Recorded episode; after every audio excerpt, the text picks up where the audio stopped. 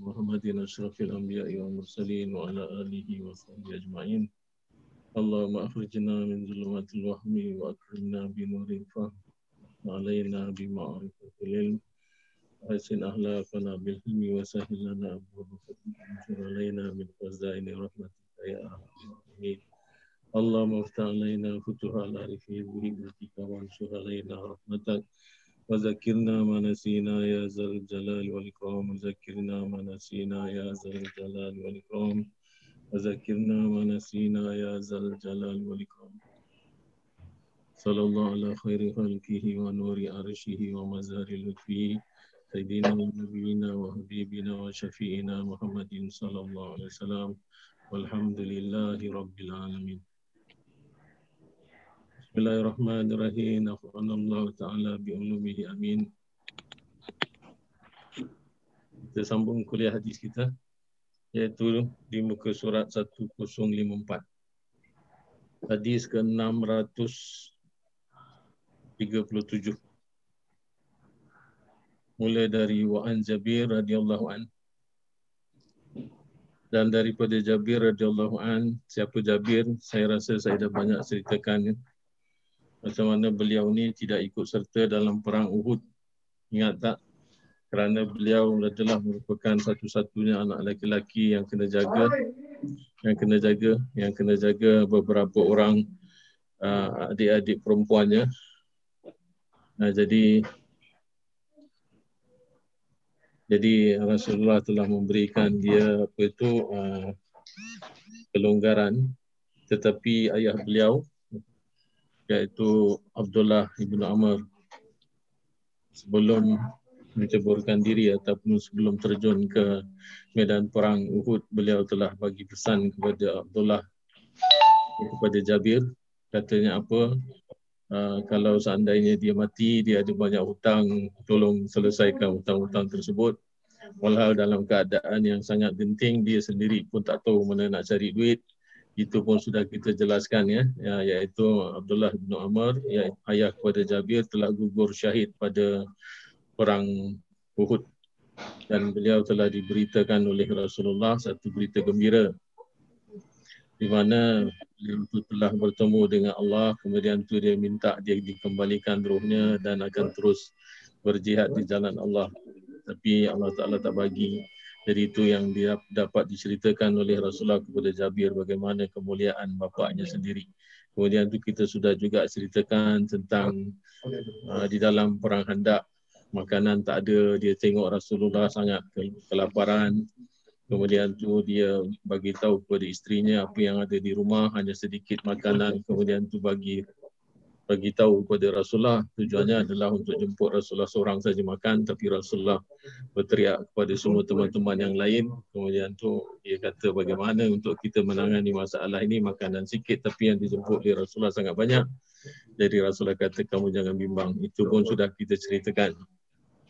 Dan bagaimana nanti beliau akan menunaikan hutang yang banyak daripada ayah beliau sendiri. Rasulullah kata kamu kamu panen dulu iaitu kebun kurma yang kamu ada dan kumpulkan kurmanya jadi satu.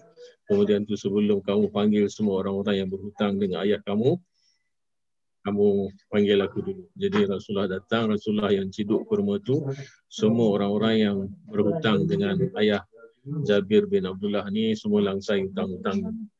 Jadi ada banyak cerita-cerita beliau dengan Rasulullah. Kali ini saya akan bawa satu cerita di mana sifat beliau ataupun kita kata beliau ini mempunyai ciri-ciri orang yang bersungguh-sungguh di dalam menuntut ilmu. Kerana ada riwayat yang mengatakan bahawasanya Jabir ni kalau dia dengar satu-satu hadis, kalau dia tak dengar hadis itu daripada Rasulullah, dia dengar daripada orang lain, dia akan cari orang tu untuk mendapatkan kepastian. Jadi satu hari itu dia ada dengar satu hadis. Di mana hadis itu dia tak pernah dengar daripada Rasulullah sendiri. Jadi dia kata aku mesti cari orang ni kemudian tu dia persiapkan. Dia beli unta kemudian tu dia siapkan semua perbekalan. Dia menempuh jalan yang sangat jauh. Dalam perjalanan dia tu satu bulan. Dan dia daripada Madinah dia sampai ke uh, Syam. Atau kita kata Syria sekarang ni. Dia cari orang yang dia dengar cakap tentang hadis Rasulullah yang itu Kemudian tu apabila sudah sampai ke rumahnya iaitu sudah sampai ke Syam dan sudah dapat cari orang yang menyampaikan hadis Rasulullah tu. Kemudian tu dia pun berdiri di hadapannya. Dia kata kepada hamba uh, orang yang menyampaikan hadis ni dia kata katakan pada tuan kamu bahawasanya Jabir bin Abdullah hadir di hadapan pintunya. Jadi apabila tuan rumah ni keluar sebenarnya tuan rumah ni juga adalah merupakan sahabat junjungan kita iaitu sahabat Rasulullah sallallahu alaihi wasallam. Jadi apabila dia bertemu kerana okay, kita ceritakan sedikit tentang bagaimana sahabat-sahabat ni ada banyak yang keluar daripada kota Madinah. Bukan keluarnya itu kerana suka-suka mereka nak keluar tetapi mereka tu adalah ditugaskan berperang oleh khalifah-khalifah selepas daripada Rasulullah wafat. Begitu juga di dalam masa zaman Sayyidina Abu Bakar, dalam zaman Sayyidina Umar, zaman Sayyidina Osman, malah zaman Sayyidina Ali sendiri. Peperangan tak henti-henti. Eh. Jadi mereka tu senantiasa berperang. Jadi apabila dapat tawan satu-satu tanah jajahan ataupun penaklukan berlaku, maka khalifah tu nanti suruh orang-orang ni iaitu yang sebagai ami ni ataupun sebagai prajurit ni dia mengambil alih pemerintahan tu mana dia tak boleh balik kampung, dia tak boleh balik negeri. Dia kena jaga tempat yang baru dia tawan itu kemudian tu mengajarkan Islam, ajak orang masuk Islam, suruh orang buat baik, berlaku adil, semua itulah tugas para sahabat. Jadi apabila buka pintu, Jabir bin Abdullah pun terperanjat. Kemudian tu, dia, kamu Jabir. Dia kata kamu, nama dia Abdullah juga. Dan sama dengan bapa dia punya nama. Iaitu Abdullah ibnu Unais. Jadi kata dia, oh sudah lama tak jumpa. Kemudian tu berpuluk-puluk lah. Jadi dia kata tujuan aku datang sini bukan lain hanya aku nak kepastian iaitu aku telah dengar satu hadis di mana aku sendiri tak pernah dengar daripada Rasulullah bagaimana hadis itu kamu ceritakanlah kepada aku. Ha, jadi kalau kita tengok macam itulah gigihnya Jabir bin Abdullah untuk mendapatkan ilmu-ilmu. Jadi ceritakan tentang hadis ni, dia kata Rasulullah kata kalau nanti di hari kiamat semua manusia akan dibangkitkan. Kemudian tu akan berada di padang mahsyar tidak punya pakaian, maknanya kita satu helai pakai pun tak ada, kita bertelanjang bugil dan kita dalam keadaan yang apa itu kata orang uh, tidak berkhitan eh. Uh, kemudian tu ada satu lagi perkataan yang digunakan uh, yang dikatakan oleh Abdullah bin Unais. Dia kata wa inna dan sesungguhnya kami innama na'ti uh, na'ti Allahu azza wa jal uratan ghurlan buhman. Tidak berpakaian dan tidak berkhitan. Kemudian tu ada satu word yang disebutkan sebagai buhman. Jadi Abdullah uh, Jabir bin Abdullah tanya dia apa makna buhman tu? Dia kata buhman ni adalah orang yang tidak memiliki apa pun. Maknanya kita nanti kalau sudah berada di padang masyar, kita dah tak ada apa-apa lagi yang kita bawa. Melainkan kebaikan dan keburukan daripada apa yang telah kita buat di muka bumi ini sepanjang usia yang Allah Ta'ala bagi kepada kita. Ha, jadi itu nanti kita akan dibalas. Kemudian tu Allah Ta'ala akan memberikan arahan kepada para malaikatnya iaitu apabila nanti sudah berlaku timbangan kemudian tu siapa yang berhak untuk masuk neraka akan masuk neraka berhak masuk syurga akan masuk syurga. Kemudian tu sebelum lagi kita melangkah untuk masuk tempat yang kita sudah ditetapkan Allah Ta'ala sekali lagi memerintahkan supaya diperiksa.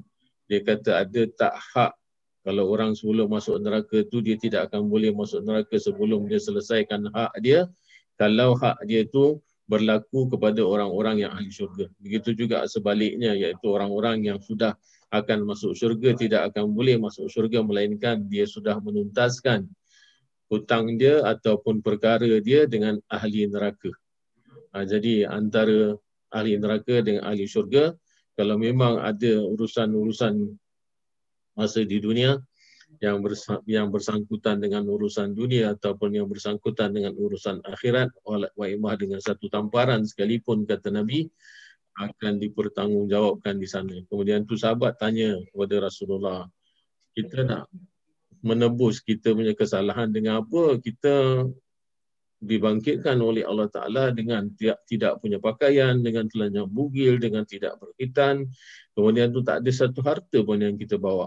Kata Rasulullah, kamu akan selesaikan perkara itu dengan kebaikan dan keburukan yang kamu bawa. Ini hadis sangat bagus yang diriwayatkan oleh Abdullah ibn Unais ni yang diajarkan kepada Jabir bin Abdullah. Ha, kerana kita seharusnya berbuat bekal daripada sekarang ini kerana bekal yang paling utama itu adalah bersangkutan dengan usia kita. Jangan kita persia-siakan usia kita. Kita boleh hidup 60 tahun, 70 tahun, 80 tahun Alhamdulillah. Tapi dengan hidup yang sangat indah. Iaitu kita sempat mengerjakan amalan-amalan yang diperintahkan oleh Allah Ta'ala. Kalaupun kita melakukan kesalahan, sempat pula kita bertaubat kepada Allah Ta'ala. Mudah-mudahan Allah Ta'ala memberikan kita taubatnya sebelum kita meninggal dunia. Ha, hari ini ada dengar khabar Fadil kan, meninggal. Ha, itu selalu dia dulu ada datang makam, dia semayang, kadang-kadang kita kasih dia makan. Kalau dia nampak saya di mana-mana pun, dia kata Ustaz Habib Noh, dia panggil saya Ustaz Habib Noh. Nanti apa dia, apa dia nak, dia, dia minta duit. Ha, minta duit Ustaz, ha, saya kasih dia. Ha, dia orang baik eh. Itu sudah nasib dia dalam keadaan yang macam itu. Kita sama-sama baca fatihah untuk beliau. Mudah-mudahan rohnya dicucuri rahmat oleh Allah Ta'ala dan ditempatkan kepada orang-orang soleh. Al-Fatihah.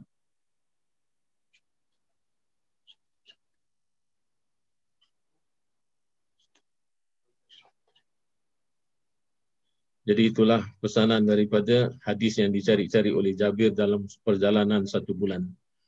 Sikit saya sentuh tentang Abdullah ibnu Unais. Abdullah ibnu Unais dia bukan bukan apa tu scholar eh. Dia adalah merupakan tentera elit Rasulullah SAW. Jadi masa Rasulullah jadi panglima perang ataupun Rasulullah melancarkan serangan-serangan ataupun peperangan dengan orang-orang kafir ataupun musuh-musuh Islam itu sendiri, Rasulullah ada unit-unit tentera eh kalau kita mempelajari dan mendalami tentang strategi peperangan dalam Islam. Dia ada spy, Rasulullah ada spy, kata orang Indonesia kata ada spion. Uh, spion ni, ni dia hantar mata-mata dia kepada tempat musuh, tengok berapa banyak musuh ada, berapa banyak. Kalaupun dia musuh tak ada di tempat itu, bekas yang bekas musuh punya kemah itu saja mereka sudah tahu berapa orang. Macam mana besar kimahnya, kemudian tu berapa ekor unta ataupun berapa ekor kambing yang disembelih untuk makanan tenteranya, kemudian tu berapa besar tempat masak dia dah boleh agak lah. Berapa banyak tentera-tentera daripada pihak-pihak musuh. Jadi ini apa yang Rasulullah latih kepada uh, sahabat-sahabat beliau. Dan Abdullah bin Unais adalah orang yang termasuk dilatih oleh Rasulullah uh, dalam bentuk elit lah, dalam dalam komando dan beliau ditugaskan membunuh satu orang daripada Bani Huzail. Bani Huzail ni tak suka Islam. Dia berpakat mengumpulkan semua daripada kabilah dia untuk menyerang Rasulullah. Jadi sebelum mereka bertindak, Rasulullah dah hantar dia. Dia hantar Abdullah bin Unais, dia kata kamu akan kamu cari orang ini. Rasulullah kata kamu cari siapa dia iaitu Sufyan bin Khalid. Sufyan bin Khalid al-Huzail ini dia adalah merupakan kepala daripada kabilah Huzail ni lah yang nak menentang Islam ataupun nak membunuh Nabi. Jadi kata Nabi kamu pergi sana. Jadi kata Abdullah Abdullah bin Unais kata macam mana kami nak kenal macam mana rupa orang dia, sifat-sifat dia, ciri-ciri dia. Kemudian Rasulullah kata, kamu, aku tidak akan memberitahu kamu macam mana dia. Tetapi apabila kamu lihat dia, kamu akan menggeletar. Ha, maknanya saking takutnya tu, maknanya dia punya gagah tu luar biasa lah. Kerana kesombongan dia dengan seolah-olah macam dia sajalah yang buat. Ha, jadi dia pakai tongkat, kalau dia jalan pakai tongkat tu dia sengaja hentak tongkat dia ke bumi seolah-olah macam bergegar bumi macam tu lah nak tunjuk dia punya kesombongan. Jadi kata Rasulullah apabila kau nampak dia, ha, itulah dia. Kalau hati kau dah menggeletar, badan kau sudah jadi macam takut, ha, itulah dia yang sebenarnya. Jadi dia kata bagaimana aku untuk menentang dia. Kalaulah satu sama satu kalau kuat macam tu macam mana dia nak pembangkan.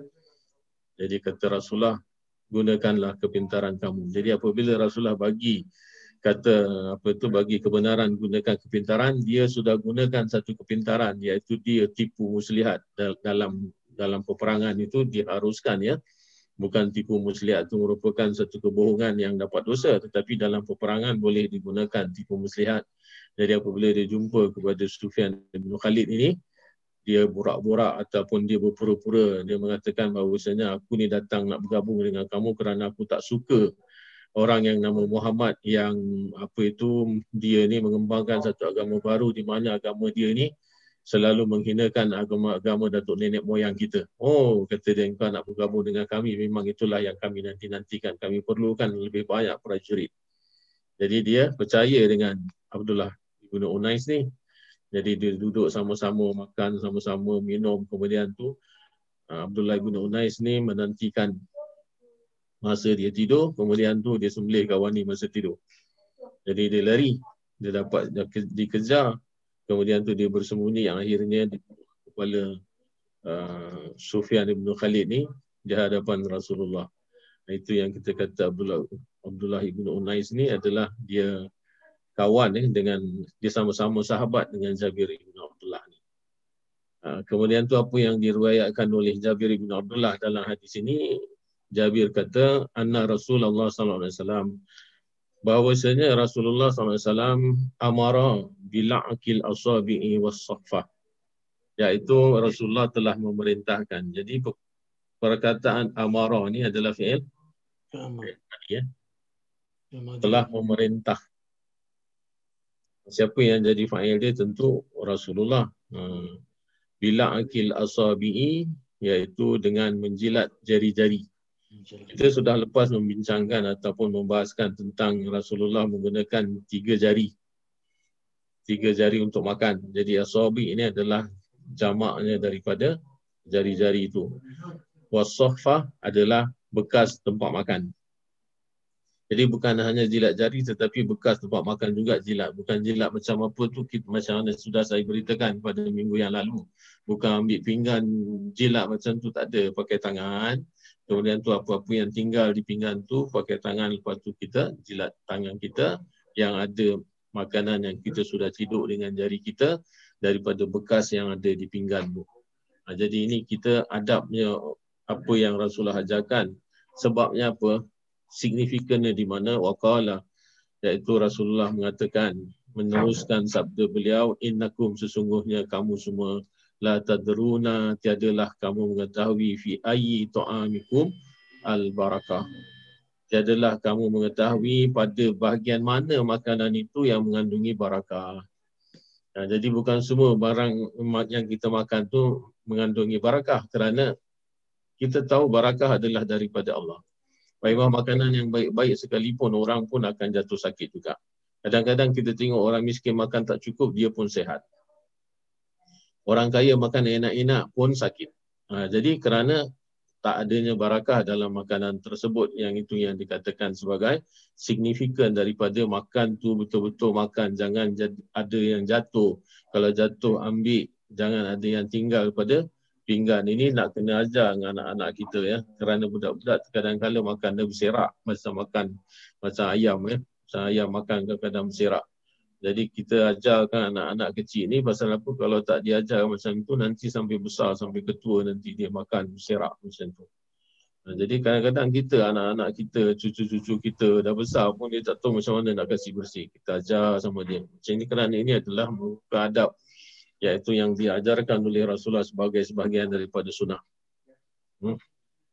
Jadi sebab itu, kalau ada yang mengatakan bahawa ini adalah perbuatan yang memalukan, bagaimana mungkin kita mengatakan bahawa Rasulullah mengajarkan sesuatu kepada kita yang menjadikan orang jijik memandang kepada Islam. Yang ini terkadang-kala kita kita salah menganggap apa yang diajar oleh Rasulullah itu uh, sangat bertentangan dengan budaya manusia. Kita apabila kita digandingkan iaitu apabila kita ambil budaya orang-orang barat dengan dia punya makanan pakai sudu, pakai garpu dengan semua aturan table dining table dia macam tu seolah-olah macam kita menghinakan apa yang diajarkan oleh nabi kita. Jadi ini mana keimanan kita ni? Letak kat mana keimanan kita? Kita lebih pilih ataupun kita lebih suka tengok orang lain punya budaya yang tak ada pun dalam budaya orang-orang kita iaitu dalam budaya orang-orang Islam. Sepatutnya kita berbangga apa yang diajarkan oleh Rasulullah. Kerana apa yang diajarkan oleh Rasulullah tu punya sebab. Jadi Rasulullah sayang untuk kita buang makanan-makanan di mana makanan itu sudah hilang berkatnya kerana kita tak menggunakannya sampai betul-betul. Hadis yang ke-638 yang meriwayatkan sama orang iaitu Wa'an Jabir radhiyallahu an. Saya tak mengulang lagi apa yang disampaikan oleh Jabir bin Abdullah ni iaitu katanya anna Rasulullah sallallahu alaihi wa alihi wasallam. Jadi kalau kita nak menyebut tentang Rasulullah sallallahu alaihi wa alihi wasallam, kita biasanya hanya sebut uh, sallallahu alaihi wasallam kepada Rasulullah saja. Kita melupakan dia punya ahli bait. Sepatutnya kita pun sebut ya, iaitu sebagaimana sallallahu alaihi wa alihi wasallam. Ya, kita pun mengucap selawat dan salam kepada keluarga beliau juga kepada ahli beliau. Itu yang paling sempurna.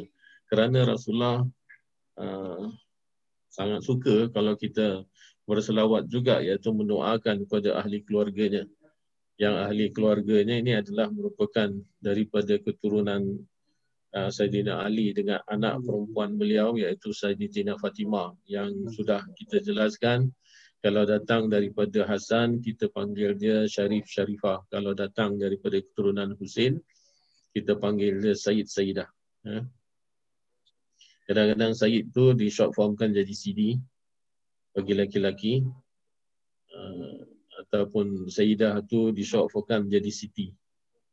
Jadi sebab tu Siti, Siti ni sebenarnya adalah merupakan short form daripada Sayyidah.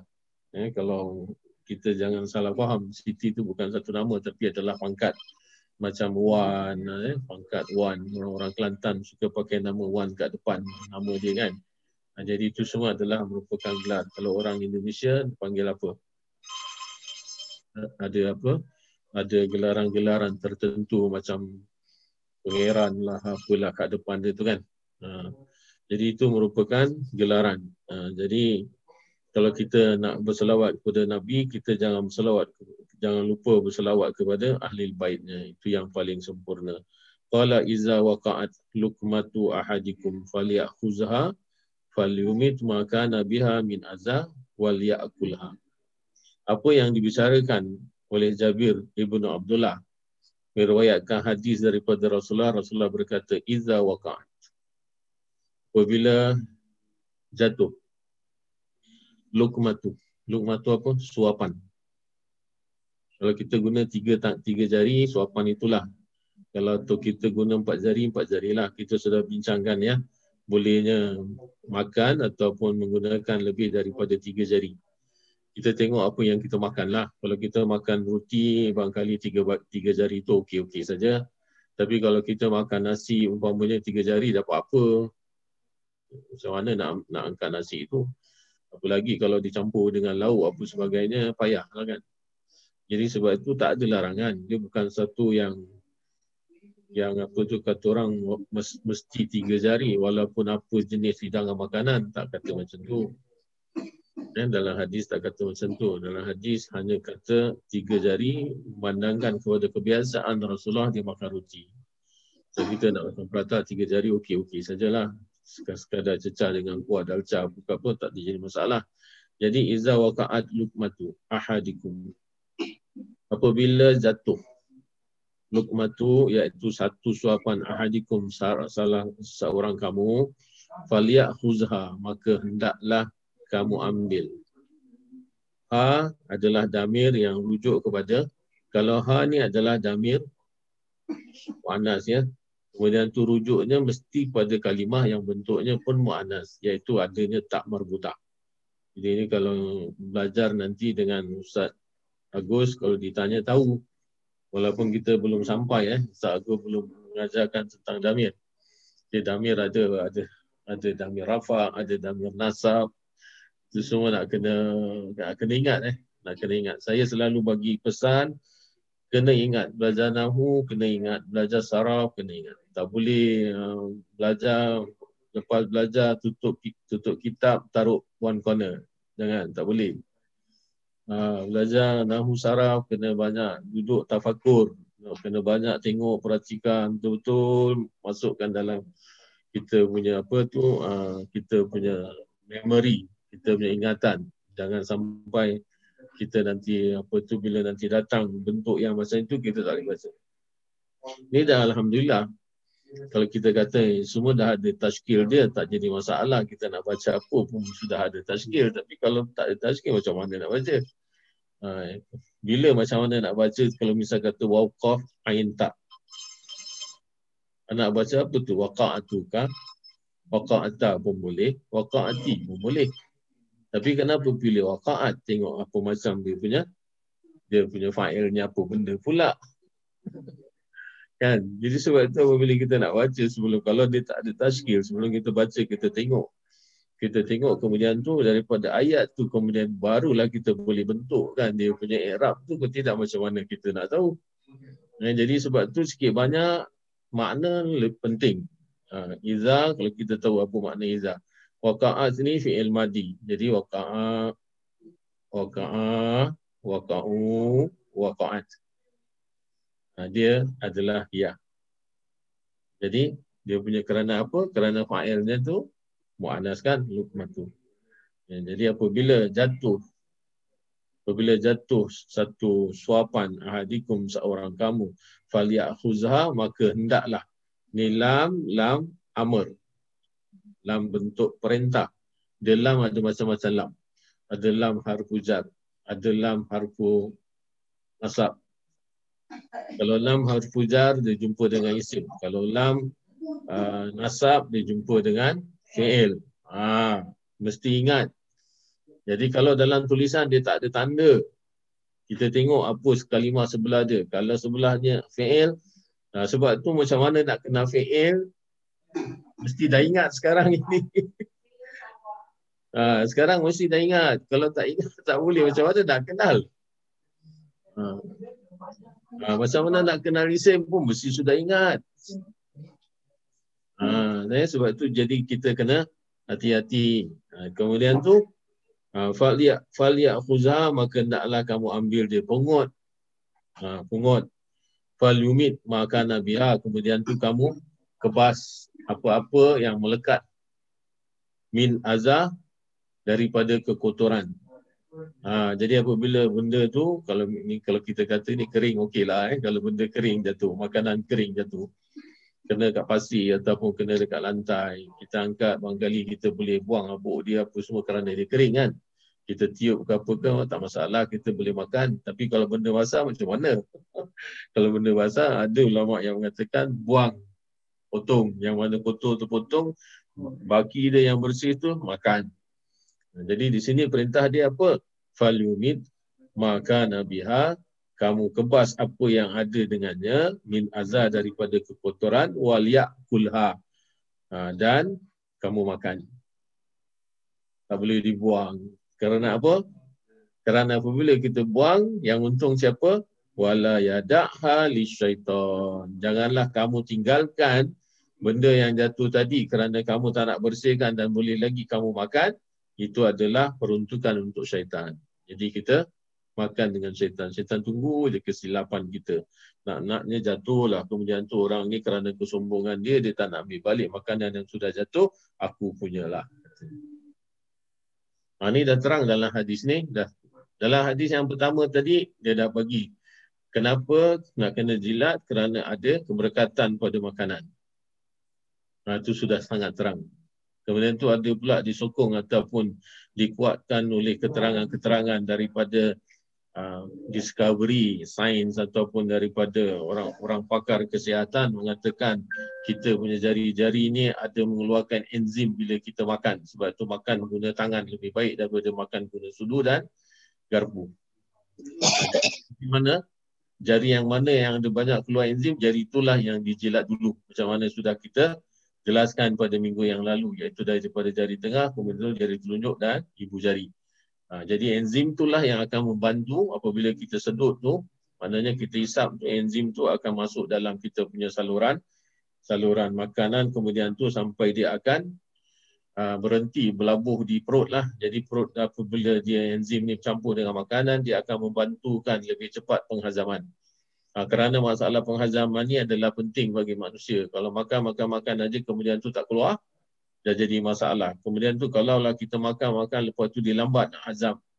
Belum habis, belum hancur kat dalam, kemudian tu kita tambah lagi, kita tambah lagi yang akhirnya akan memberikan mudarat kepada kita iaitu perut kita nanti jadi rosak dengan sebab tak hazam. Ya. Yang hadis yang ini, yang ketiga, yang 638 ini juga sudah jelas iaitu Rasulullah menjelaskan kenapa nak kena ambil, kenapa nak kena bersihkan kenapa nak makan baki yang daripada yang sudah bersih itu kerana wala yada'ha li syaitan jangan kamu tinggalkan bekas makanan kamu suapan kamu itu kepada syaitan. Wala yamsah yadahu bil mindil hatta yalqa asabi'ah dan janganlah kamu kesat tangan kamu. Maknanya kamu sudah mula nak bersihkan tangan kamu dengan tisu ke dengan air basuh tangan ke. Ha, jadi sebab tu dia kata wala wala yang sah. Rasulullah melarang janganlah kamu sapu yadahu tangan kamu ataupun kamu bersihkan tangan kamu bil mindil iaitu dengan sapu tangan. Kita boleh maknakan mindil ni macam-macam ya. Boleh mindil sapu tangan yang kita pakai untuk lap muka untuk lap tangan boleh juga untuk taruh di apa di leher boleh juga tisu boleh juga apa alat saja yang untuk membersihkan tangan kita. Hatta sehinggalah yal aqa kamu menjilat asabi'ahu jari-jari kamu. Ha, jadi ini merupakan tuntutan yang agak bukan keras tetapi tuntutan yang sangat-sangat dianjurkan. Ya. Fa innahu la yadri. Maka sesungguhnya tiada kamu ketahui fi ayyi ta'amihi pada bahagian makan yang mana al-barakah ada keberkatan daripada Allah. Kerana apabila makan ada keberkatan ni makan sikit dah kenyang. Makan sikit dia jadi obat. Eh, makan sikit tu dia memberikan kesihatan kepada tubuh badan sebab tu yang dikatakan makan itu barakah. Ha, jadi ini adalah hadis yang mana dekat sama dengan hadis yang atas tadi iaitu hadis ke-637 iaitu menunjukkan bahawasanya pengetahuan manusia tak sampai mana pun. Sampai nak lihat di mana adanya keberkatan pada makanan yang kita makan pun kita tak tahu. Ha, tapi Allah Ta'ala bagi tip melalui apa yang Rasulullah ajarkan kepada kita pada tangan itulah. Iaitu bekal-bekal pada pinggan, bekal-bekal pada tangan, di situlah letaknya hikmah.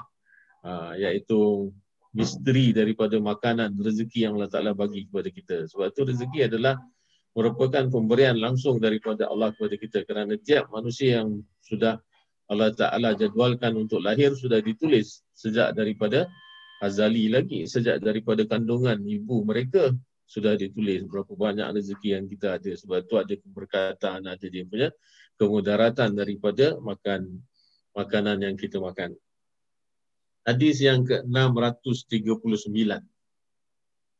Daripada orang yang sama juga iaitu an Jabir radhiyallahu an anna Rasulullah sallallahu alaihi wasallam iaitu bahwasanya Rasulullah sallallahu alaihi wasallam qal telah bersabda inna syaitana yahduru ahadakum inda kulli syai'in min sya'ni.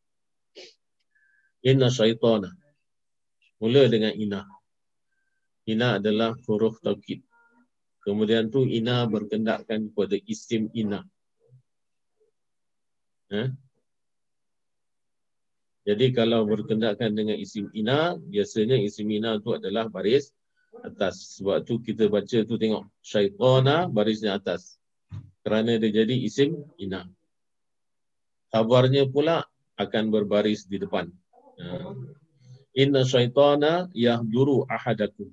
Sesungguhnya syaitan itu akan hadir.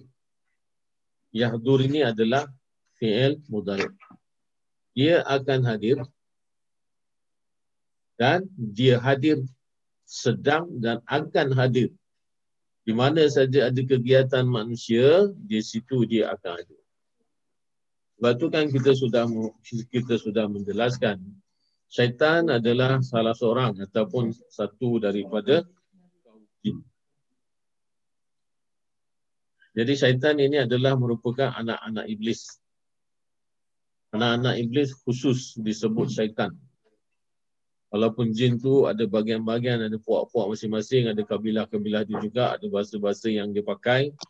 ada bahasa dia guna bahasa Arab juga ada ada bahasa Inggeris ada bahasa Melayu kalau dia duduk kat Singapura lagi dia cakap Melayu campur-campur orang putih macam mana kita orang Singapura cakap macam tu juga jin yang duduk kat Singapura sama jadi kita jangan pusing sangatlah jin tu bahasa apa.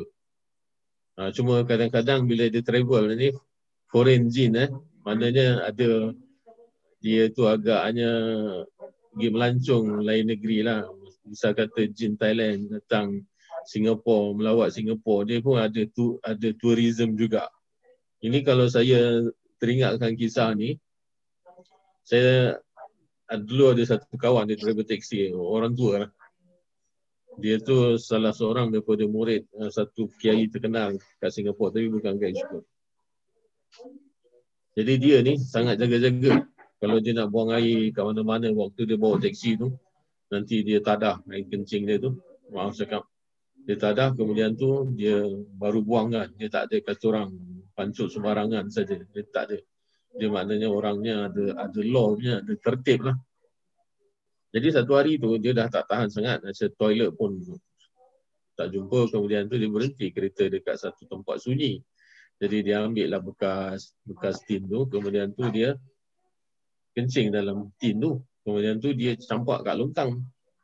Campak kat longkang sekali balik. Dia dah sakit. Kundi-kundi kencing dia tu dekat hari-hari dia tu dah macam penuh tapi tak boleh keluar kata dia. Ni dah sakit ni kata dia. Apa sebab eh? Tak tahu ni, tak boleh keluar kencing ni.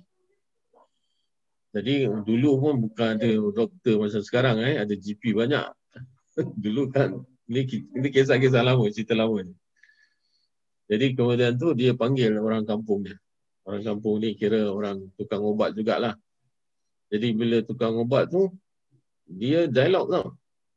Jin masuk di, diri dia tu, jin masuk diri dia. Kemudian tu dia dialog dengan orang yang tukang ubat ni. Dia cakap Thailand lah. Jadi bila cakap Thailand, mana nak orang Thailand kat sini, orang Singapura cakap Thailand? Oh ni barangkali ada dia sama ada dia tu mahkota Thailand ke ataupun dia datang sini berjalan-jalan kemudian tu kena simba air kencing dengan kawan ni. Dia kata saya relax relax tengah relax dalam longkang. Tengah mau tidur ah lu simpan lu siram dengan ini eh kata dia banyak kurang ajar kata. Tapi dia cakap Thailand kan. Jadi orang yang tukang ubat ni dia translate kan. Jadi sebab tu jin di mana-mana pun dia ada. Dia nampak kita, kita tak nampak dia. Jadi dalam ini Rasulullah menjelaskan inna syaitana yahdur. Dia hadir. Dan dia adalah merupakan sebahagian daripada anak cucu iblis. Anak cucu iblis semua syaitan. Yang dikatakan sebagai kabilah syaitan ataupun kelompok syaitan. Dan syaitan ni dia ada nama masing-masing. Macam mana manusia ada nama macam tu juga tu orang. Ya dulu dia datang, anak cucu dia merayap kat rumah kita, terkadang-kala dekat pintu sebelum kita masuk, dia ikut belakang, terkadang-kala kat bumbung rumah kita.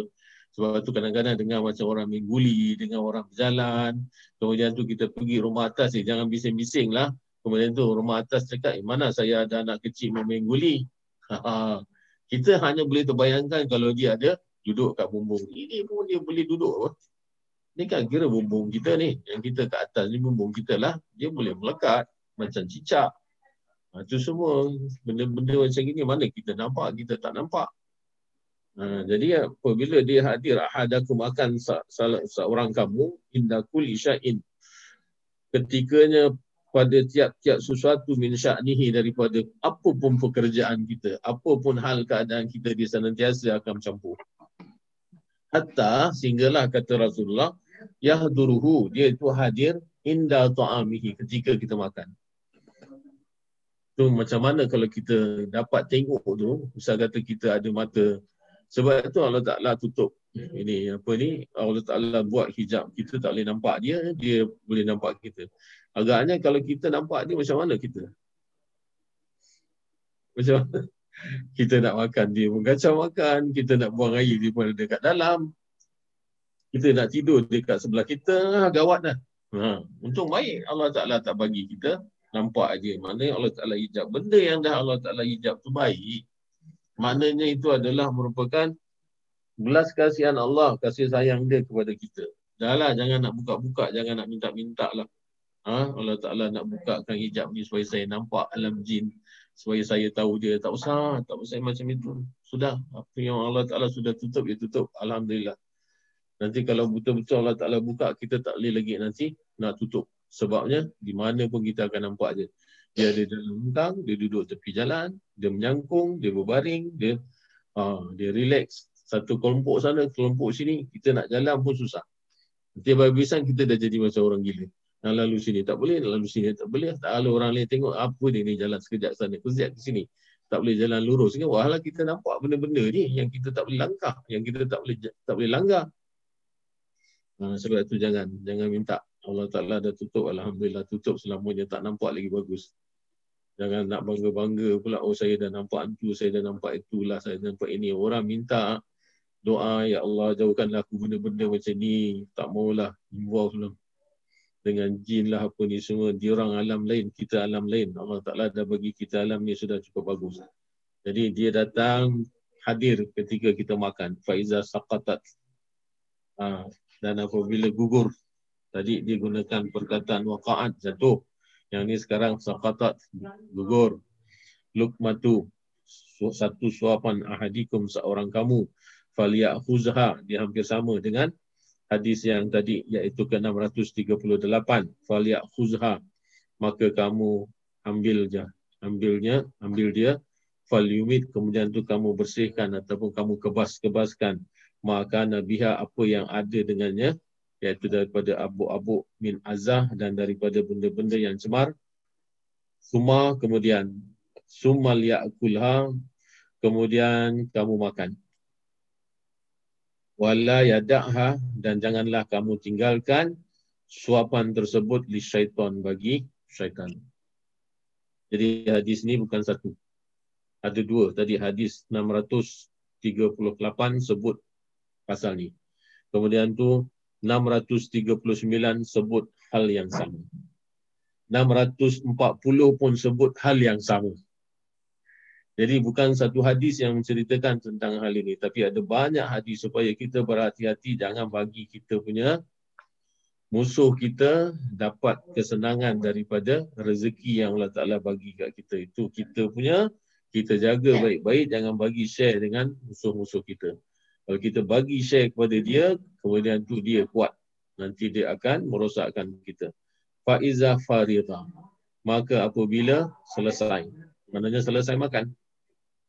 Ya, jadi sebab tu bila saya sudah banyak kali saya kata apabila ada iza uh, kalimah yang sebelahnya tu biasanya fi'il madi ya. Ya, biasanya fi'il madi. Jadi faiza fariga.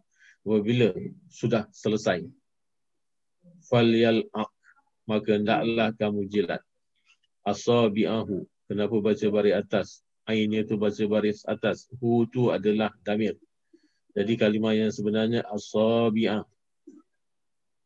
Baca baris atas kerana dia jamak taksir kan. Ha. Jadi jamak taksir kalau dia nasab tandanya fatah. Kalau dia rafa tandanya dhamma. Yang ini macam mana saya kata kena ingat tak boleh dah tengok baru nanti kena soal dah dah teragak-ragak nak jawab. Kita kena ready dalam kepala kita sedekang kita dah kata uh, buat dengan satu diagram tu. Dulu saya ada diagram dia kat mana sekarang saya simpan saya pun tak tahu. Diagram ni buat diagram dia macam mana ada ada rafa, ada nasab, ada hafat, ada jazam. Kemudian tu yang ke bawah ada berapa tanda dia. Kalau rafa ada berapa tanda, kalau nasab ada berapa tanda. Kemudian tu apa yang kalimah-kalimah yang gunakan tanda rafa dalam bentuk dhamma. Kemudian tu apa kalimah-kalimah yang gunakan tanda nasab menggunakan fatah. Kemudian tu buat semua dalam macam tu, taruh kat satu table. Kita tengok betul-betul hari-hari tengok. Ha, macam mana kita baca Quran hari-hari tengok. Orang belajar eh, kena banyak istighfar. Orang dalam proses belajar nak dapat ilmu ini ilmu bukan senang tau. Ini ilmu ilmu nahu ini ilmu nahu saraf ni bukan semua orang dapat. Bukan semua orang berjaya. Berapa banyak orang yang belajar Kadang-kadang berpuluh mula kelas buka, ujung-ujung tinggal berapa orang. Kerana dia memang susah. Susahnya kerana kita bukan masuk madrasah. Kita belajar cara macam ni. Kalau kita masuk dalam madrasah, dia ada proper way macam mana orang nak ajar kita. Tapi kita sekarang belajar melalui gini. Kita tak ada basic langsung pun Arab. Kita pun tak tahu.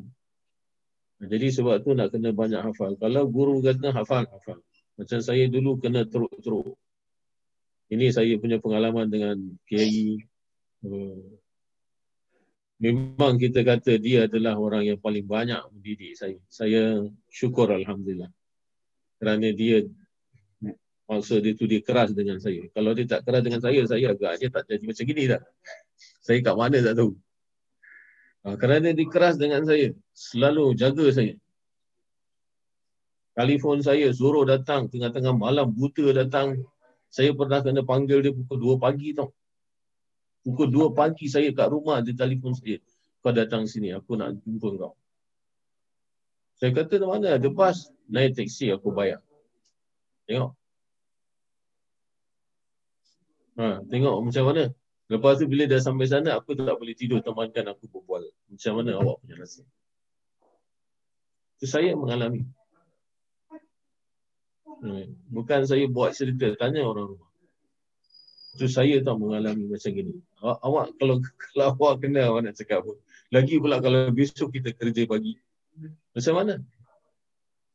Ha, ini semua ujian-ujian yang daripada guru. Tapi Alhamdulillah Ustaz Agus baik. Boleh senyum saja kita dulu guru kita tak ada can punya nak tanya kita tak faham nak tanya waktu belajar pun tak terbuka mulutnya apa yang dia perintahkan tak apa tak perlu tanya kau baca kau dah lepas belajar ni kau duduk kau baca kau hafal kau tak payah tanya aku kata dia ha, itu jawapan dia macam mana kita nak percaya yang dia dia cakap ni tapi apabila kita sudah melalui, baru kita tahu. Oh betul yang dia cakap ni. Maknanya kita tak payah tanya dia. Kita lepas belajar je, apa yang dia kata suruh hafal, hafal. Lepas tu baru nanti kita dapat bayangan dia. Maknanya kita akan dapat, oh macam gini rupanya apa yang dimaksudkan tadi. Tak payah tanya aku. Kau tanya pasal apa? Pasal kau belum baca. Pasal kau belum hafal. Pasal kau belum tengok ni benda. Ha, jadi kau kena buat. Ha. Dia tu. Jadi fal ya, uh, faiza fariga maka apabila sudah selesai fal yalaq ha, maka hendaklah kamu menjilat asabi'ahu jari-jari kamu. Fa innahu maka sesungguhnya la yadri. Tiada mengetahui kamu fi ayyi pada bahagian ta'amihi makanan al barakah yang mengandungi barakah. Jadi banyak hadis-hadis yang berbentuk la tadruna fi ayyi ta'amikum al barakah kemudian tu fa innahu la yadri fi ayyi ta'amihi al barakah Kemudian tu fa innahu la yadri fi ayyi ta'amihil barakah. Ha, ada tiga hadis yang bentuk sama macam ni iaitu hujung-hujungnya Allah Taala senantiasa memberi peringatan kepada Nabi cari keberkatan dalam makanan. Ha, ni keberkatan dalam makanan boleh jadi magic. Mana tahu makan saja sudah jadi alim. Kita tak tahu. Oh, macam macam tak logik lah. Perkara ni macam tak logik lah. Ini waktu saya belajar dulu macam mana kita kena makan apa yang didatangkan makan kena kasih habis punya kalau macam mana banyak pun dah disuruhkan kasih habis dia pernah bercerita dengan kita ada satu orang datang jumpa dengan satu guru seorang ahli sufi ni guru sufi dia tahu orang yang datang ni dia tak makan udang dia tak makan udang kemudian tu bila dia datang, dia tanya, kau nak apa? Saya nak belajar. Baik, kalau nak belajar, ha, ni makan dulu. Jadi dia masakkan nasi campur udang. Makan. Dan kawan tak, tak makan udang. Pasal tak suka. Kemudian tu, kena pula nak belajar, guru kena cakap macam ni. Ini first day datang, aku punya impact aku kalau aku tak makan, mana dia ingat aku ni akan tak taat kepada dia. Aku makan. Makan sampai nak macam macam nak termuntah. Kemudian tu, lepas makan aja, dia kata, sudah, engkau sudah belajar balik sudah dapat ilmu. Okay? Kalau lah tak ada barakah dalam makanan yang dibagi oleh seorang guru sufi tadi itu, macam mana dia tak payah belajar, dia makan dan dia sudah belajar. Kerana barakah. Dan barakah pada makanan bukan rasa sedapnya. bukan rasa dia itu akan memberikan kesihatan kepada kita. Dia juga akan dapat memberikan kepintaran dengan kita. Sebab Rasulullah mengajarkan makan kismis. Makan kurma ajwa akan terhindar daripada keracunan, daripada racun. Terhindar dari seher. Makan kismis sebelas biji tiap-tiap pagi akan mendatangkan kepintaran. Ini keberkahan. Ini yang dikatakan keberkahan. Begitu juga nasi yang kita makan. Makanan-makanan yang lain. Setentunya ada barakah yang beza-beza. Maknanya ada signifikan daripada makanan itu yang akan memberikan pesan kepada mental kita, kepada tubuh kita. Ini kena percaya. Ini kan orang-orang yang apa itu orang-orang yang mengajar diet dalam hospital kan dia fokus dalam benda ni. Bila Pak Rasulullah cakap kita macam-macam menolak. Tapi bila kita pergi hospital first saja kita kena jumpa kita punya diet kalau kita sakit, kalau kita kena ada sakit apa tu serangan jantung ke sakit kencing manis, first saja pergi jumpa diet. Lepas pergi jumpa doktor, doktor nanti hantar kita pergi kita punya apa? Apa nama panggil? Dietitian. Ha, nanti dietitian cakap ini makanan ini kamu boleh makan, yang ini kena makan sikit, yang ini kena tolak. Itu sama juga. Ha, jadi benda macam ni. Kemudian tu hadis yang ke-640 iaitu wa an Anas radhiyallahu an. Ini Anas pun sudah banyak kali saya ceritakan dan apa peristiwa-peristiwa yang dilalukan oleh yang di apa yang dilalui oleh Anas bersama dengan junjungan kita pun sudah banyak saya ceritakan. Kerana kita ni sedang sudah masuk yang apa yang ketiga eh, ini yang kedua sudah mau habis maknanya berapa banyak hadis yang ada dalam kitab ni kitab Riyadus Salihin ini yang diriwayatkan oleh Anas bin Malik ni. Anas bin Malik macam mana yang saya sudah beritakan Malik bapa dia tak masuk Islam. Yang masuk Islam adalah mak dia. Bapa dia kemudian tu uh, lari berpisah dengan ibunya kemudian tu dia pergi ke Habasyah dia masuk Nasrani kemudian tu dia wafat dia meninggal di sana kemudian tu dia ada satu pakcik Anas bin Malik ni ada satu pak cik yang ada beradik daripada bapa dia yang nama pun Anas juga. Jadi dia Anas ni adalah nama pak cik yang diambil untuk nama anak saudara. Jadi Anas bin Malik bapa dia tapi pak cik dia nama Anas bin Nadir. Kerana bapa dia Malik bin Nadir. Ha, jadi bap pak cik dia Anas masuk Islam dan Anas terkorban sebagai syahid kalau tak silap saya dalam perang Uhud. Dan dalam perang itu dia mati syahid dengan lebih daripada 80 bekas luka. 80 lebih luka pada diri dia. Iaitu sampai kan tubuh hancur lah. Sampai tak kenal muka. Sampai orang tak tahu tu siapa. Kemudian tu ada adik dia, iaitu adik Anas. Kira makcik kepada Anas Ibn Malik ni. Nama dia siapa eh? Kalau tak silap saya nama dia Bishamah. Bishamah ni adik perempuan kepada Anas. Anas Anas bin Nadir iaitu pakcik kepada Anas bin Malik ni. Jadi dia tengok apa semua ciri-ciri ciri-ciri abang dia ni barulah dia kenal. Ada yang mengatakan cincin yang dia pakai, ada yang mengatakan tak lalat.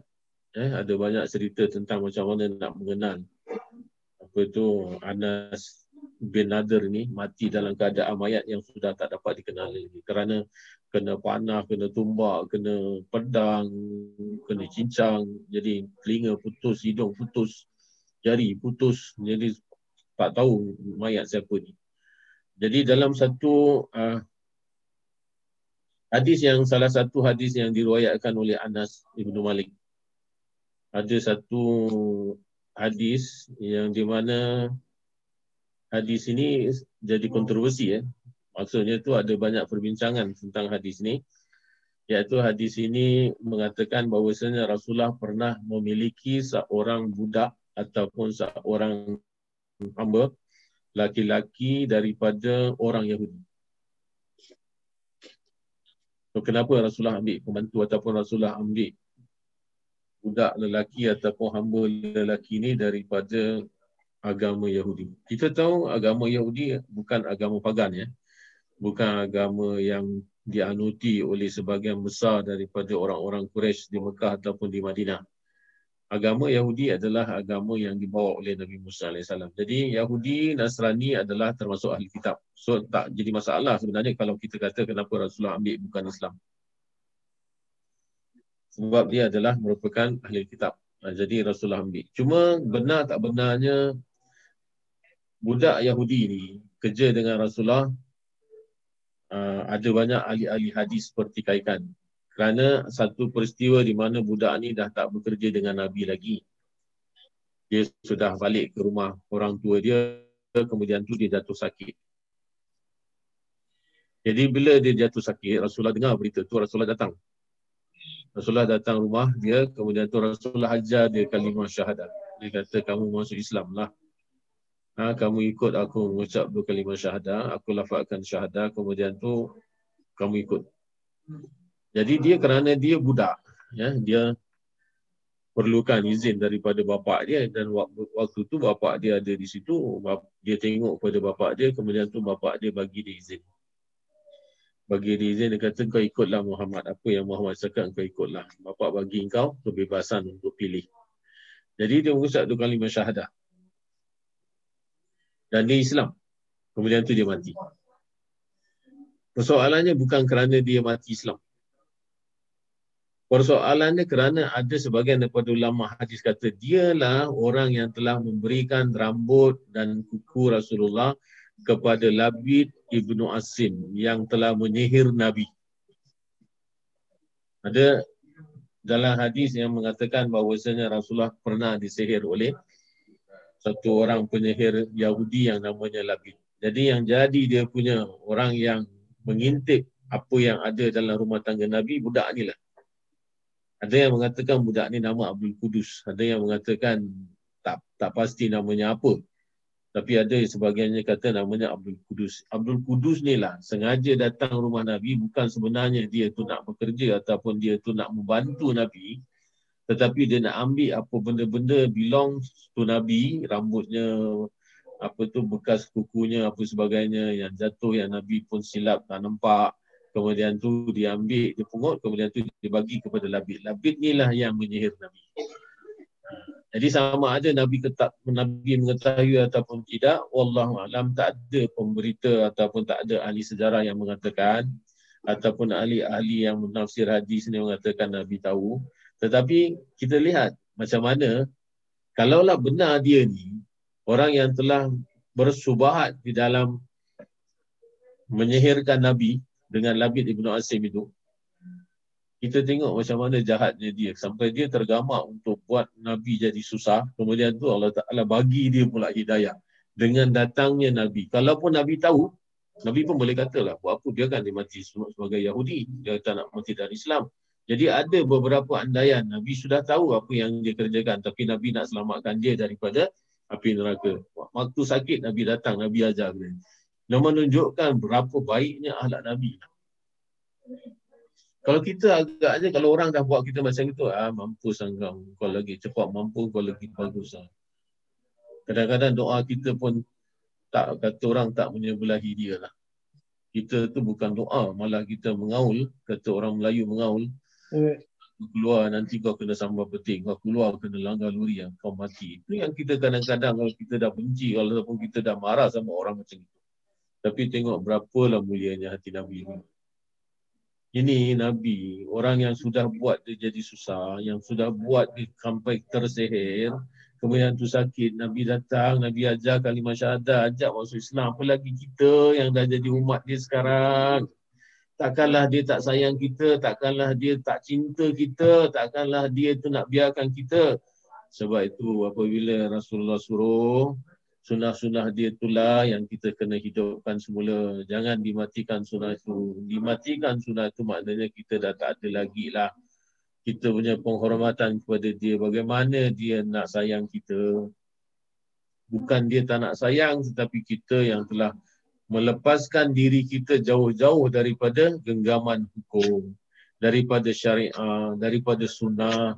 Ha, itu yang kita akan rasa rugi nanti. Itu kita kerana kita tak sadar bahawa inilah manusia yang paling sebaik ahlaknya. Okay? Patutnya itu yang patut kita bayangkan. Sebab tu kan kita disuruh tadabur.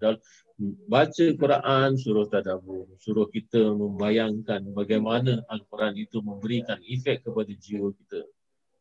Kita belajar hadis pun sama kita kena tadabur. Siapa yang meriwayatkan hadis itu? Siapa Jabir bin Abdullah? Siapa Anas? Kenapa dia adalah merupakan sahabat-sahabat yang terbilang? Kita tadabur, maknanya kita fikir, kita ambil. Ingat tak? Kalau kita belajar tauhid, kita kata Allah Taala punya sifat 20 itu apa itu kesimpulan yang sudah dibuat oleh ahli-ahli uh, ilmu tahqiq. Iaitu ilmu hukum ni ilmu tauhid. Uh, jadi kita kata wujud dan baqa mukhalafatu ta'ala lil hawadis qiyamuhu ta'ala bi nafsi wa daniya qudrat iradat ilmu hayat sama basar kalam tu. Uh, terus Perdiran Muridan Aliman Hayat Zamian Basiran Kota Kaliman 20 Kita sudah hafal luar kepala. Apa yang kita nak buat? Kita hafal saja ke? Kita tak ada praktikal ke? Kalau kita dalam kita mengajar fikir kita belajar semayang, kita buat semayang, kita ada Allah Akbar, kita baca baca doa iftitah, kita baca fatihah, semua ada praktikal dia. Maknanya kita belajar semayang, kita buat kita ada harta, ada kiraan harta kita keluar zakat. Semua ada dia punya praktikal, teori ada praktikal kan. Kemudian tu kita belajar tauhid macam tu saja ke kita belajar. Oh, tidak. Sampai kepada sifat Nabi, sifat wajib Nabi, sidik, tabligh, amanah, fatanah. Empat yang wajib bagi Nabi. Bagi kita. Walaupun tak diwajibkan bagi kita yang empat ini, empat inilah yang menjadi tunggak kepada kehidupan orang sebenar mukmin. Maknanya kita adalah orang-orang yang dianjurkan amanah sebagaimana sifat wajib Nabi. Berapa banyak umat Nabi yang tak amanah. Lagi zaman sekarang ini. Sidik benar wajib bagi Nabi. Tapi kita sebagai umat dia inilah yang patutnya menjadi pegangan kita. Kita mesti jadi orang sidik. Orang benar di dalam perkataan kita, benar di dalam perjanjian kita, Benar di dalam kita memegang sunnah. Benar di dalam kita mengenal Allah. Sepatutnya macam itu. Tapi kita anggap itu sebagai itu sifat wajib Nabi saja. Kerana itu memang ada di dalam kitab-kitab tauhid. Itu yang patut amal ni adalah kita ni yang kena buat. Tahu juga makna tabligh Nabi menyampaikan Allah Ta'ala sudah bagi dia wahyu, kemudian tu dia sudah baca wahyu tu, kemudian tu dia sudah faham dan dia diwajibkan untuk menyampaikan. Dan kita? Kita tak wajib lah tak boleh. Pasal apa itu wajib bagi bagi Nabi? Kita tak wajib kerana kita tak dapat apa-apa. Nikmat yang kita dapat, rezeki yang Allah Ta'ala bagi melimpah, kenapa tak sampaikan? Kenapa tak tolong orang lain? Kenapa tak share? ilmu kita, tenaga kita, harta kita, segala-galanya kenikmatan yang Allah Ta'ala bagi kepada kita, patutnya kan kita menceritakan iaitu menyampaikan kepada orang lain sebagai sharing. Macam mana? Waktu kalau kata tauhid, tauhid macam tu saja. Praktikalnya tak pernah nak dijelaskan, tak pernah nak diapa. Ini adalah oleh-oleh. Ini adalah bingkisan daripada guru tua kita.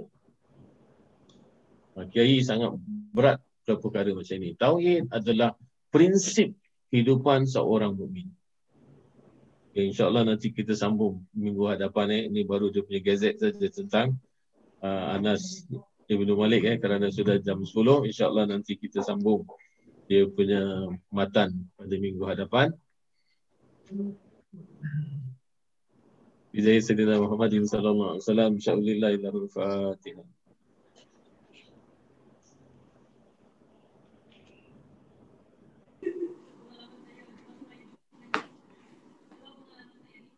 اللهم صل على سيدنا محمد صلاة تنجينا بها من جميع الأحوال والأفات تقضي لنا بها من جميع الحاجات وتطهرنا بها من جميع السيئات وترفعنا بها عندك على الدرجات وتبلغنا بها أسوأ الحياة من خيرات الحياة والحياة وعلى آله وصحبه وسلم تسليما كثيرا برحمتك يا أرحم الراحمين سبحان ربك رب العزة عما يصفون وسلام على المرسلين والحمد لله رب العالمين uh, ini saya nak ada bagi tahu eh yang buku tu dah siap buku yang kita war-warkan tempoh hari itu dah dicetak dan dah dapat pun macam mana saya punya penjelasan? Tempoh hari itu idea ataupun tu saranan daripada saya tu yang kita nak pertamanya kan kita nak jual kan 10 dolar. Tapi uh, ada sponsor yang kata tak payah. Jadi saya menghormati apa yang dia punya keputusan eh. Sponsorship kita kata kalau ahli kita iaitu orang yang ada dalam wadah iaitu yang ada dalam wadah muzakarah ataupun yang belajar dengan saya bukan pasal Zoom saja di mana-mana kelas pun lah yang belajar dengan saya. Kemudian tu yang ada dalam WhatsApp group ini semua adalah yang berhak dapat buku tu lah. Sebagaimana yang kita sudah kata buku tu sudah ada di sini ada yang di Teban tu uh, Haji No dah dah ini eh dah ambil nanti dia akan hubungi siapa-siapa yang belajar di Teban ataupun yang tinggal di Padan Pandan atau Teban nanti boleh ambil daripada rumah dia. Kalau di sini uh, nanti ambil daripada rumah Zuraimi tapi belum datang collect insyaallah besok. Kemudian tu uh, yang tinggal di Bukit Batok nanti ambil daripada macam mana arrangement daripada Darmadi eh nanti Darmadi akan hubungi macam mana nak ambil jadi yang dekat-dekat tu yang seorang-seorang yang kat Yishun sebiji sebiji sana sebiji sini kalau ada kelapangan datang sendiri sinilah Eh, kalau ada kelapangan pasal apa tak ada stesen kita nak letak lah. Kalau yang tinggal Jurong West pun boleh datang sendirilah kat sini.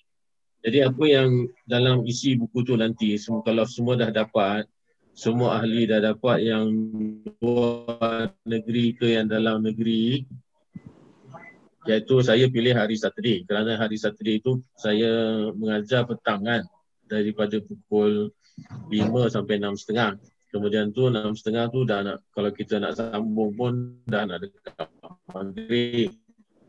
Jadi kita interval kita lepas maghrib kita masuk zoom lagi kemudian tu kita akan bagi penjelasan apa yang saya kumpulkan dalam buku tu. Pasal buku tu bukan karya saya eh. Jangan salah anggap. Itu adalah compilation. Iaitu kita compilekan daripada apa yang saya pernah dapat daripada arwah kiai daripada guru yang masih hidup dan guru yang sudah meninggal. Kemudian tu daripada uh, habaib-habaib yang saya pernah jumpa yang sudah mengijazahkan kita beberapa selawat semua tu saya masukkan dalam situ jadi iaitu isinya tu adalah merupakan amalan-amalan harian yang biasa saja uh, tuan-tuan boleh dapat buku tu di mana-mana pun sama tapi itu adalah apa yang kita dapat daripada guru kita. Macam ratib. Kalau kita kata ratib, ratib al-hadat yang kita tulis dalam buku tu, yang kita kumpulkan tu, ratib tu kat mana-mana pun boleh dapat ratib. Tapi ada tambahan-tambahan doa yang dulu dibaca. Kalau kita ikut dia ratib, dia akan tak lepas baca doa tu. Dan akhir sekali daripada ratib tu, dia selalu baca doa yang dia baca ketika dia uh, doa di atas mimbar. Ha, doa yang atas mimbar tu yang dibaca tiap-tiap Jumaat atas mimbar tu doa tu yang itu kalau dia bawa ratib dia akan tutup ratib tu dengan doa itu. Jadi itu semua adalah yang dia sampaikan kepada kita dan kita kumpulkan yang tahlil pun kalau kita tengok tahlil di mana-mana pun ada tahlil. Kat mana-mana buku pun kita boleh jumpa tahlil. Tapi tahlil dia tu ada sebahagiannya yang ada sikit beza dengan yang lain-lain yang pernah kita jumpa kerana itu semua ada alasan-alasan yang beliau taruh lah. Kemudian tu Rokiah. Rokiah ada dua. Ada satu, ada dua. Ada Rokiah one, ada Rokiah two. Dan Rokiah two ni dia pendek sikit. Rokiah satu tu panjang. Jadi ini semua sesuatu yang saya sudah amalkan dan saya sudah dapat manfaat daripadanya. Maknanya sudah ada bukti eh. Ha, dan ada lagi doa-doa lain. Kemudian tu ada wirid-wirid solat, ada doa-doa lepas solat yang biasa saya dengar dia baca, kemudian tu saya kumpulkan saja. Ha, yang ada pula ada amalan-amalan lain macam mana amalan yang ketikanya dia terlibat dalam dalam apa tu uh, tawanan uh, Imam Mahdi di Masjidil Haram. Ingat tak? Waktu tu dia trap dia dia ada dalam Masjid Haram Masjidil Haram kemudian tu.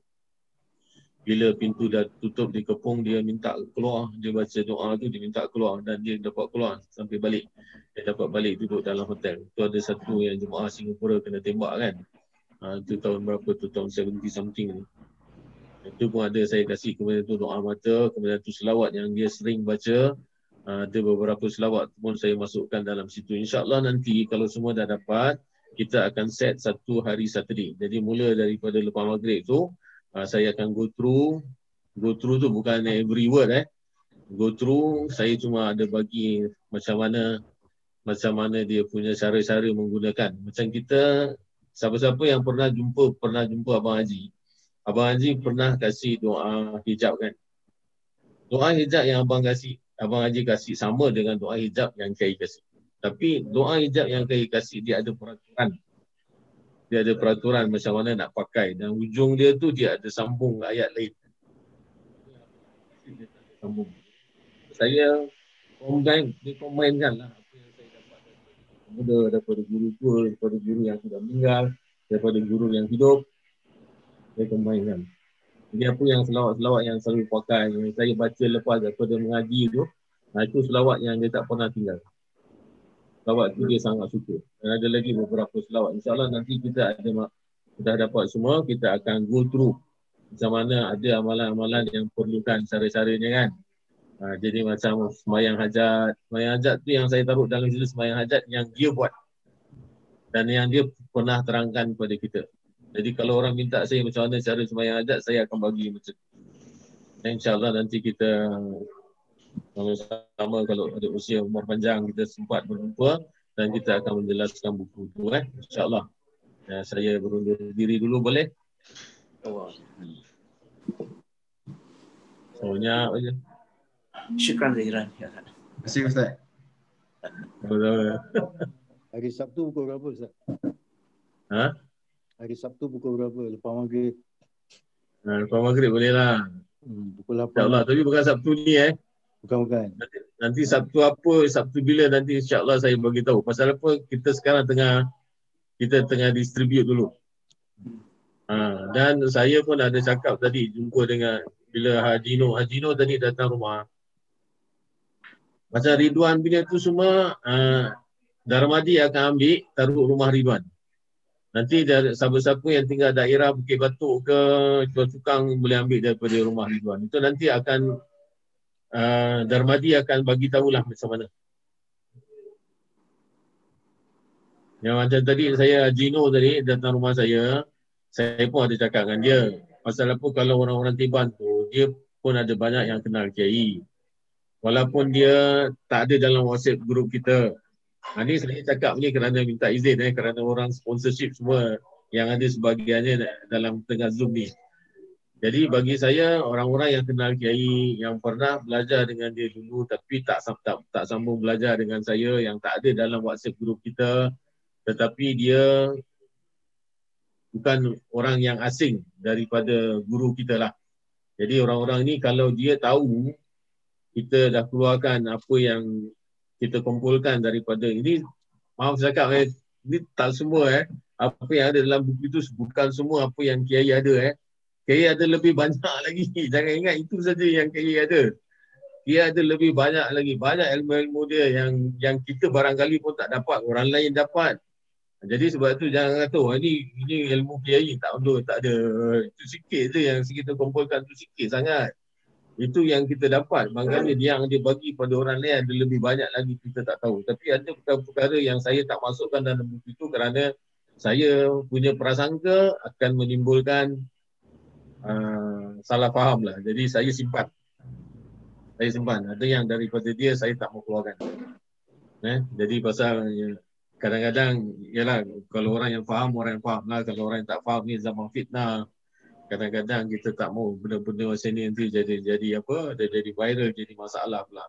Ha, yang ini biasa-biasa saja. Yang ada dalam dalam kitab ni, kitab Al-Mukarrar ini, kita namakan dia Al-Mukarrar iaitu berulang-ulang minat minal zikri iaitu berulang-ulang daripada sebutan Jadi sebab itu doa awal tahun ada, doa ni pun ada, uh, khutbah Jumat pun ada, khutbah hari raya pun ada. Kemudian tu nanti akan disertakan dengan uh, bookmark eh. Ini bookmark adalah tugas Bilal.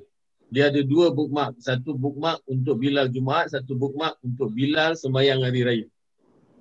Nah, itu memang kita separatekan jadi bookmark. Sebetulnya ada cerita tu. Bukan kita saja nak buat bookmark tu. Sebenarnya benda tu saya lupa. Saya terlupa. Saya ingat saya dah hantar. Saya dah kasih dengan apa tu Haji Talib.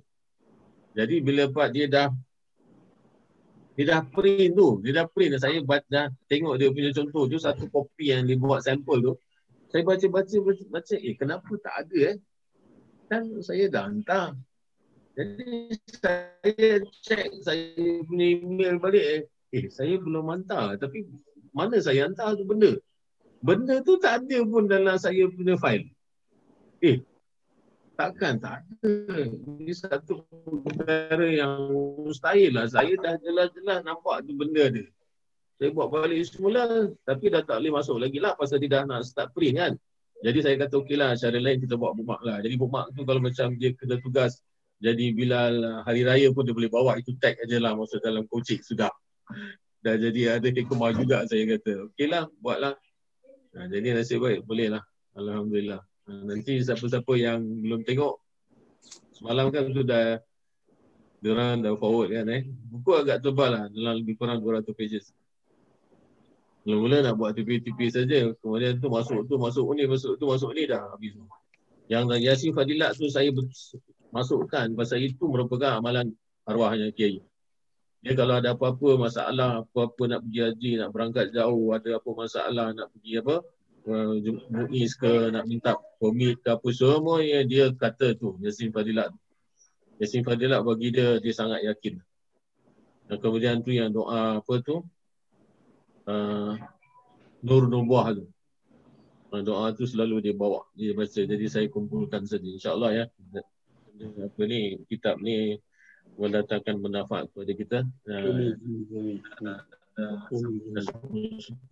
sekarang saya tak diri dulu ya.